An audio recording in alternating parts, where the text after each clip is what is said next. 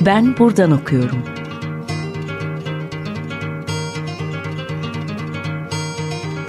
Edebiyat ve başka şeyler.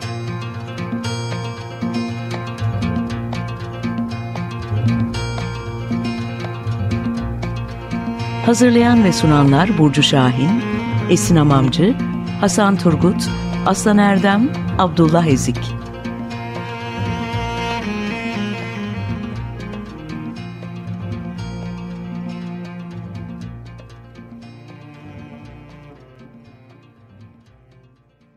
Merhaba, 95.0 Açık Radyo'da Ben Buradan Okuyorum programındasınız. Ben Burcu Şahin.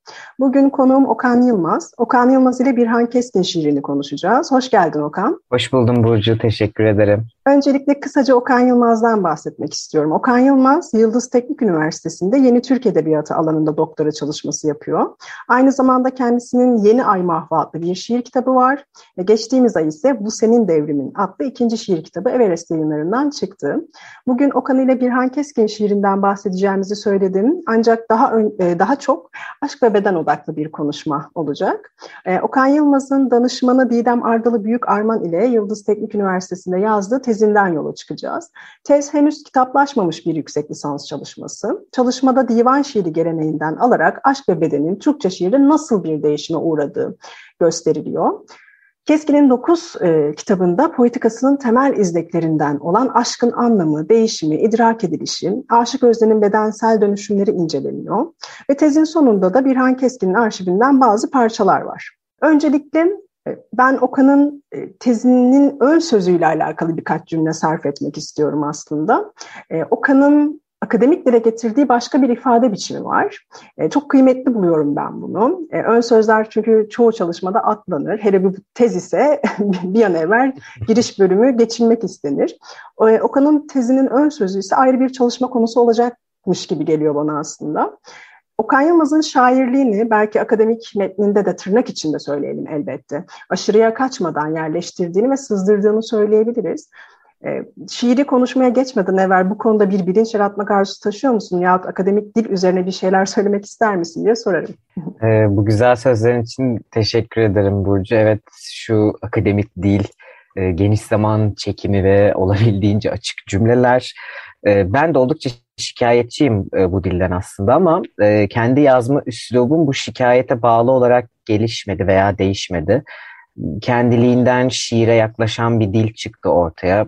Ee, galiba ben zaten dünyaya şiirle baktığım için veya şiirin e, dilde daha üst bir alan olduğuna inandığım için tabi burada türcülük yapmıyorum asla. Ee, sadece bu dile inancım günlük dilden veya akademik dilden daha fazla olduğu için. Burada senin e, sızıntı ifadeni bir emanet olarak alıyorum. Sızmak veya sızıntı dedin yanlış duymadıysam olduğu gibi göstermeden veya baştan aşağı bununla donatmadan ama e, yer yer sızdırarak yani bir ihtimal olarak bu dili e, hissettirmeyi ve böyle yazmayı seviyorum sanırım.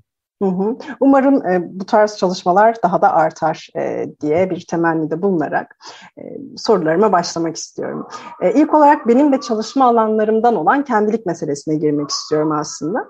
Sen şiiri, sanatı, sözü kendiliğin inşa edildiği alan olarak görüyorsun. Belki bu hepimiz e, için geçerli olabilir. Kendiliğin inşası, toplumsal cinsiyet rollerinin üzerimize yıkıldığı bir coğrafya ve tarihin içinde ne kadar mümkün? Elbette bu da e, daima tartışılacak bir mesele.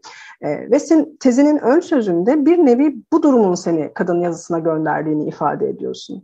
Bunun hakkında hem bir akademisyen olarak hem şair hem de bir queer aktivist olarak nasıl bir bakış açısı geliştirdiğinden bahsedebilir misin birazcık? Yani tabii mümkün değil. Senin de saydığın sebeplerden ötürü hatta biraz az saydın bana kalırsa. E, yani çirkin binaları ekleyelim, sabahtan akşama dinlediğimiz siyasetçileri, trafiği, holiganları, e, çok şahane aileleri ve bunların gündüz kuşağındaki maceralarını. Bunların hepsi erkek egemen göstergeler baktığında ve ayrı ayrı maruz kalıyoruz. Kendiliğimize açılan savaşların hepsi yani bunlar aslında. Ve burada savunma mekanizması olarak devreye sanat giriyor e, edebiyat özelinde düşündüğümüzde hani şu e, Gürbilek'in dediği erkek yazar kadın okuru e, hatırlarsak böyle anlarda kadının yazdığı zamanlara dönüyorum ben. Ee, tabii burada şairlere veya yazarlara erkek kadın diye cinsiyet atamıyorum. Bu düşünülmesin. Şairin kadını erkeği olmaz. Neticede şair şairdir. Ama yazının kurulumu, imgelem, söylem tüm bunlar bir araya geldiğinde kadın yazısından e, yahut dişil bir yazıdan bahsetmeliyiz. Çünkü egemen olanın dışındaki her şeyi ve ona karşı duruşu da kapsadığı için bence çok farklı bir özgürlük alanı kadın yazısı ve her ihtimali de içine alabiliyor. Gelecek e, feminizmle kesişen queer'den yana olacak. Dünyada uzun süredir tartışılıyor bu meseleler. Türkiye'de de birbirinden kıymetli onca araştırmacıyla hatırı sayılır bir külliyatımız şimdiden var aslında.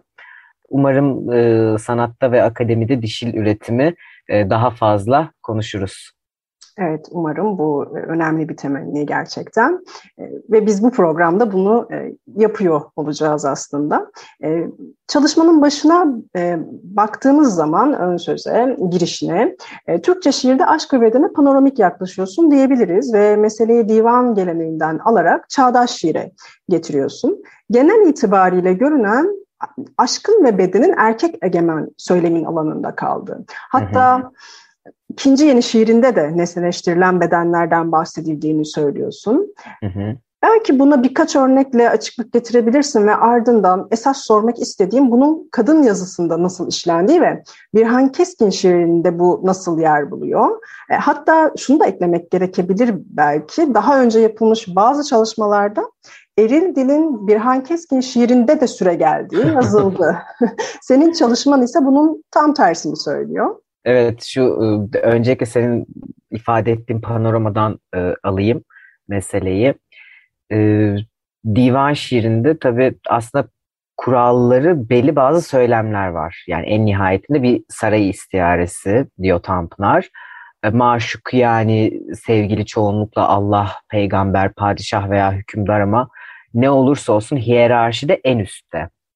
Onun karşısındaki aşık da bu iktidar ilişkisinde en alt tabakadan ona seslenen, e, onun kulu olan ve onun karşısında kendisine yazıklanan bir konumda. Tabi bazı istisnalar var ama büyük resim değişmiyor. Yani tazimatla gelen e, yeni dönemde şairler öncelikle divan şiiri referanslarını kullanıyorlar e, ve geleneksel aşık tipini devam ettiriyorlar tabii. E, Servet-i ise bedeni dönem dönemle birlikte de düşünürsek e, genel atmosferle hastalık formlarıyla görüyoruz. Bu dönemde yer yer beden cinselliği anlatmanın bir aracı olarak da var. E, ama bu aşkın beden üzerindeki dönüştürücü etkisi e, değiştiğinden daha somut bir hale geldiğinden e, bahsedebiliyoruz yine de yüzeysel bir şekilde de olsa. Erkek bedeninin arzulayan, kadın bedeninin ise arzulanan e, konumda yani. İkinci meşrutiyette yine e, hastalık, savaş ve geçim derdi var. Artık Yahya Kemallere, Haşimlere gelindiğinde şöyle bir cümlesi vardı Cemal Süreyya'nın Aşk Şiirleri Antolesi'nin ön sözünde. Erotizm şiirimize girer gibi oluyor.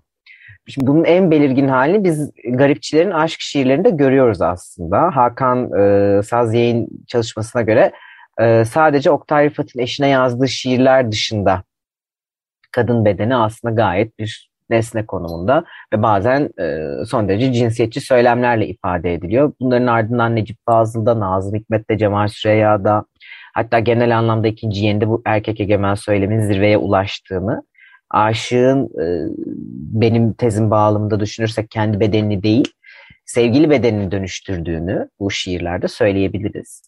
Bunun tam tersi istikametteki seyri kadın yazısında var. Yani keşke süre yeterli olsa biraz daha örnekler üzerinden açabilsem ama sanırım bunu Birhan Keskin şiiriyle yapmak daha uygun olacak. Bu arada senin de sözünü ettiğin e, benim de özellikle giriş bölümünde değindiğim diğer bir çalışmada Birhan Keskin şiiri Eril Dil'in üreticisi olarak gösteriliyor. Evet. Şimdi isim vermeye gerek yok. Ama belki şuradan kavrayabiliriz meseleyi. Edebiyat neticede bir sosyal bilim ve sosyal bilim araştırmalarında alacağınız sonuç konuştuğunuz yahut konuşmayı tercih ettiğiniz alanlarla ilgili.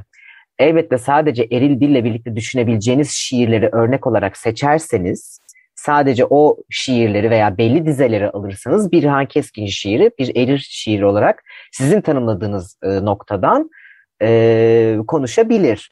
Ama bütününe baktığımızda ve o öznelerin e, zalim iktidarlar karşısındaki söylemlerini gördüğümüzde son derece dişil bir şiir. Hatta kendisinden sonra gelen şairlere e, sütünü verebilecek dişillikte bir şiir e, bana kalırsa.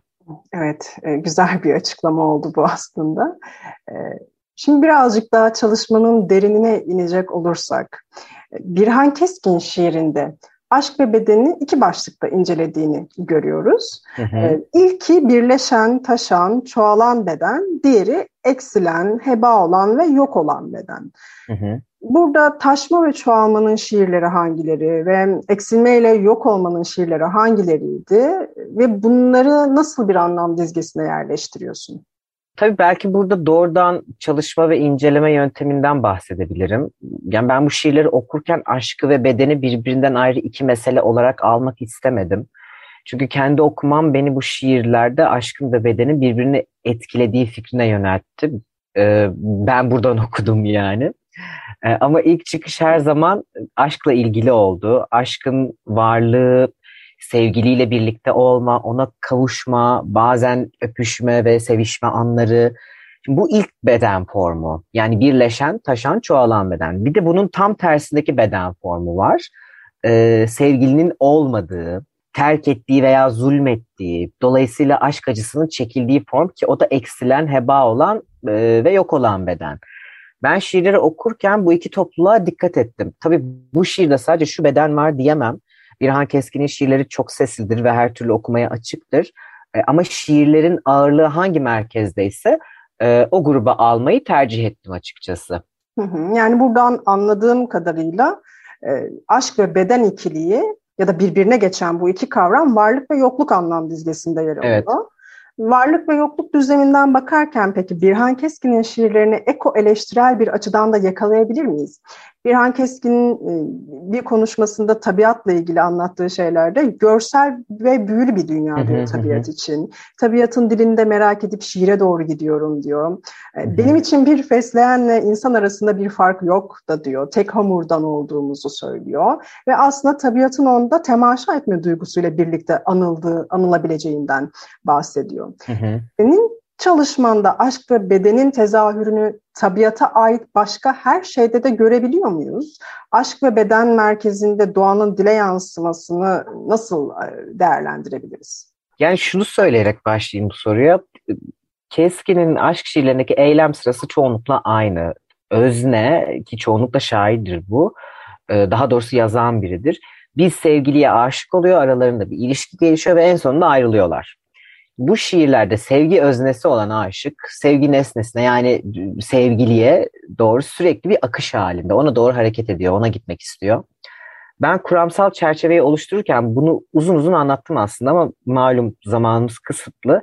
Şimdi bu akış hali bazen e, salt sevgiyle gözlemleniyor, bazen de bununla birlikte bir haz e, görüyoruz, bir arzu görüyoruz. Şimdi Keskin'in aşk özneleri aşkın varlığıyla dolup taşıyorlar, yaşam gücü buluyorlar ve bedenleri aşktan önceki bedenlerinden farklı e, bir biçime dönüşüyor. Şimdi bu dönüşümler birleşme, taşma, çoğalma merkezi ve bunun anlatımı için e, tabiat unsurları tam da senin e, bahsettiğin gibi sıklıkla e, karşımıza çıkıyor. İşte su, deniz, dalga, nar, kuğu, ya yani o meşhur e, şiiri hatırlarsın dürtme içimdeki narı derken aslında e, apaçık bir şekilde aşkı, şehveti, e, birleşmeyi ve hareketliliği görüyoruz. Evet, çok teşekkür ederiz e, bu yorumlar için. E, dilersen e, şimdi senin Birhan Keskin ile birlikte seçtiğin Sezen Aksu'nun sesinden Birhan Keskin'in dizelerinin de olduğu bir Ahmet Kaya şarkısı dinleyelim. Merhaba tekrar Açık Radyo'da Ben Buradan Okuyorum programındasınız. Konuğum Okan Yılmaz ile Birhan Keskin şiirini konuşmaya devam ediyoruz.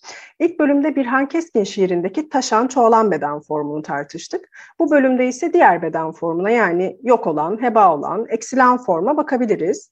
Bu anlamda ilk sorum Birhan Keskin'in şiirinde bedenlerin yok olmasına yol açan sebepler nelerdir?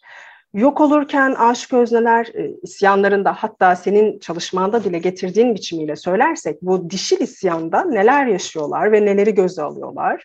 E, ve belki de Okan buradan çalışmanda da kullandığın kuramsal okumalara da gönderme yaparak bize biraz Foucault'cu anlamda Birhan Keskin'in şiirlerinde beden ve iktidar ilişkisinden bahsedebilirsin. Yani tabii bu eksik beden formu Birhan Keskin'in ilk kitaplarında da var ama bir sızıntı halinde var.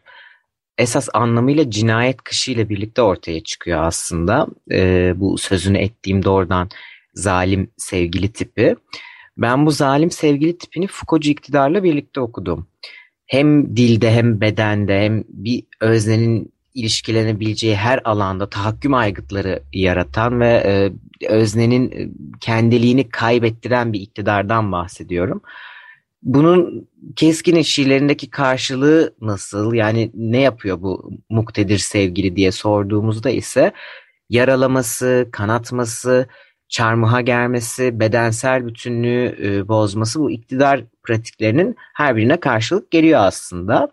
Taş parçalarını hatırlarsak eğer e, omurgamı aldın benim, omurgamı aldın niye derken aslında o iktidarın temsil edilişini e, ve ona karşı isyanı son derece berrak bir şekilde görüyoruz. Yani bana kalırsa bu beden formunun en iyi örnekleri de bu şiirin içinde gizli. E, iktidarın e, bu arada sadece beden üzerinde e, konumlanmadığını ve söze de sirayet ettiğinde e, tekrar tekrar gördüğümüz bir şiir bu. Çünkü bedenle birlikte dil de bozuluyor. Harfler uzuyor, kırılıyor, şekil değiştiriyor. Yani e, bu dönüşüm etkisi artık bir anlatım tekniği olarak da e, okunabilir bir hale geliyor. Evet, kesinlikle. Şimdi yavaş yavaş programımızın sonuna doğru yaklaşıyoruz aslında. Ee, bir soru daha sormak istiyorum. Birhan Keskin şiirin varlığını dünyanın acıları herkese ulaşsın diye kuran bir şair. Hı hı. Bir akademisyen olarak baktığında sen Birhan Keskin'in poetikasından bahsederken böyle bir gerçeklikten söz edebilir miyiz? Yoksa aşk ve beden meselesinde olduğu gibi yine bazı kitaplarından önce ve sonra diye bir tasnif yapmak gerekir mi? Nasıl değerlendirirsin bunu? Yani tabii bu gerçeklikten bahsedebiliriz ama bunun ne zaman sistemli bir politikaya dönüştüğünü soruyorsun sanırım. Yine burada tabii. ilk kitaplarda daha e, seyreltilmiş olduğunu söyleyebilirim. Ama bilhassa Soğuk Kazı'nın ikinci bölümünden itibaren e, fakir keneyi de içine alan çok güçlü bir toplumcu damar var Birhan Keskin'in şiirinde. E, ama slogan yok bu damarda. Yani inip e, kaldırım söken öfkeli bir ses yok veya bu zamana kadar e, daha çok ev içlerinde ikili ilişkilerde yaşanan e, şiddeti yani şiirde gördüğümüz şiddeti e, artık e, bu manzaraları e, dışarıya çıkaran, sokakta, mecliste, memlekette gezdiren, e, onu kan emmekten doymayan bir keneye dönüştüren ve sonra tekrar e, evin içine alan e, bir ses var ve dolayısıyla bir girdap yaratan bir ses bu. Evet, evet kesinlikle girdap yaratıyor. Çok güzel bir ifade oldu gerçekten. Son bir soru yine e, sormak istiyorum. Bu bahsettiğin toplumcu damarın ya da bireyin iç dünyasının inşası ve hatta ifşası bağlamında ee, senin çalışmanda da andığın Eksik Cinayetler şiirinden birkaç dizeyi anmak istiyorum. Ee, kendine kucak arayan gövde, kendini yok eden gövde, yitirdin kendini işte. Bu dizeler bana böyle sanki birçok meseleyi açmaya başlayabileceğimiz bir yermiş gibi görünüyor. Hı hı. Dişil isyan kurulurken kendini sorunsallaştırarak kendine bakan bir anlatıcı görüyoruz diyebilir miyiz? Kendi çalışmamdan da hatırlayarak söylemek istiyorum. Yok olmak pahasına doğruyu söyleyen bir anlatıcı kurulduğundan bahsedebilir miyiz? Ya da daha geniş bir perspektife taşıyarak soracak olursam, kadın yazısı Foucault'cu anlamda doğruyu söyleme cesareti gösteren perhasiyas testlerden oluşur diyebilir miyiz? Ee, yani bence diyebiliriz. Aslında çok da doğru olur. Hani e, konuşmamızın başında itiraz ettiğim bir nokta vardı ya Keskin'in şiirlerindeki eril ifadeler meselesi. Evet. Senin sorunla yeniden düşünüyorum bunu. Bir hakikat var. E, bu hakikatin anlatıcısı var ama e, bu hakikati anlattığı kişi kendisinden iktidar pratiğinde daha yüce bir noktada. E, ve tamamen doğruları söylüyor bu anlatıcı onun karşısında. Kabul ediyorum bu arada yer yer kutsal e, kitap dili var ama Buna da şöyle bir şerh düşebiliriz. Bu kutsal kitap dilini bir yaşam deneyimi olarak niye okumuyoruz? Yani e, minörün edilip eğlenmesine karşılık e, majör olana itiraz etmesi ve bunu yaparken e, yüce bir dil kullanması neden eril olsun ki? Aslında yani o pratiği tersine çeviriyor. E, ve bence bu yüzden e, yüzde yüz dişil bir dilin inşası var bu şiirde. Evet, kesinlikle. Doğruyu söyleme cesaretinin aslında dişil yazında nasıl var olduğu özellikle e, incelenmeli e, diye hı hı. düşünüyorum ben de. Evet, çok teşekkür ediyorum Okan katıldığın ve bu değerli çalışmayı akademiye kazandırıp bizimle paylaştığın için. E, ayrıca ikinci kitabın bu senin devrimini de tebrik ediyorum. ben teşekkür ederim beni davet ettiğiniz için asıl hem e, ben buradan okuyorum ekibine hem e, Açık Radyo'ya ve e, dinleyicilerine sevgiler. Teşekkürler. Sevgili Açık Radyo dinleyicileri, Ben Buradan Okuyorum programında bugün Okan Yılmaz'la Birhan Keskin şiirlerinde aşk ve bedeni konuştuk. Bir sonraki programda görüşmek üzere, hoşçakalın.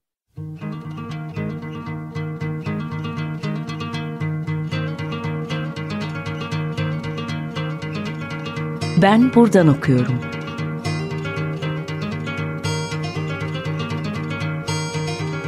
edebiyat ve başka şeyler.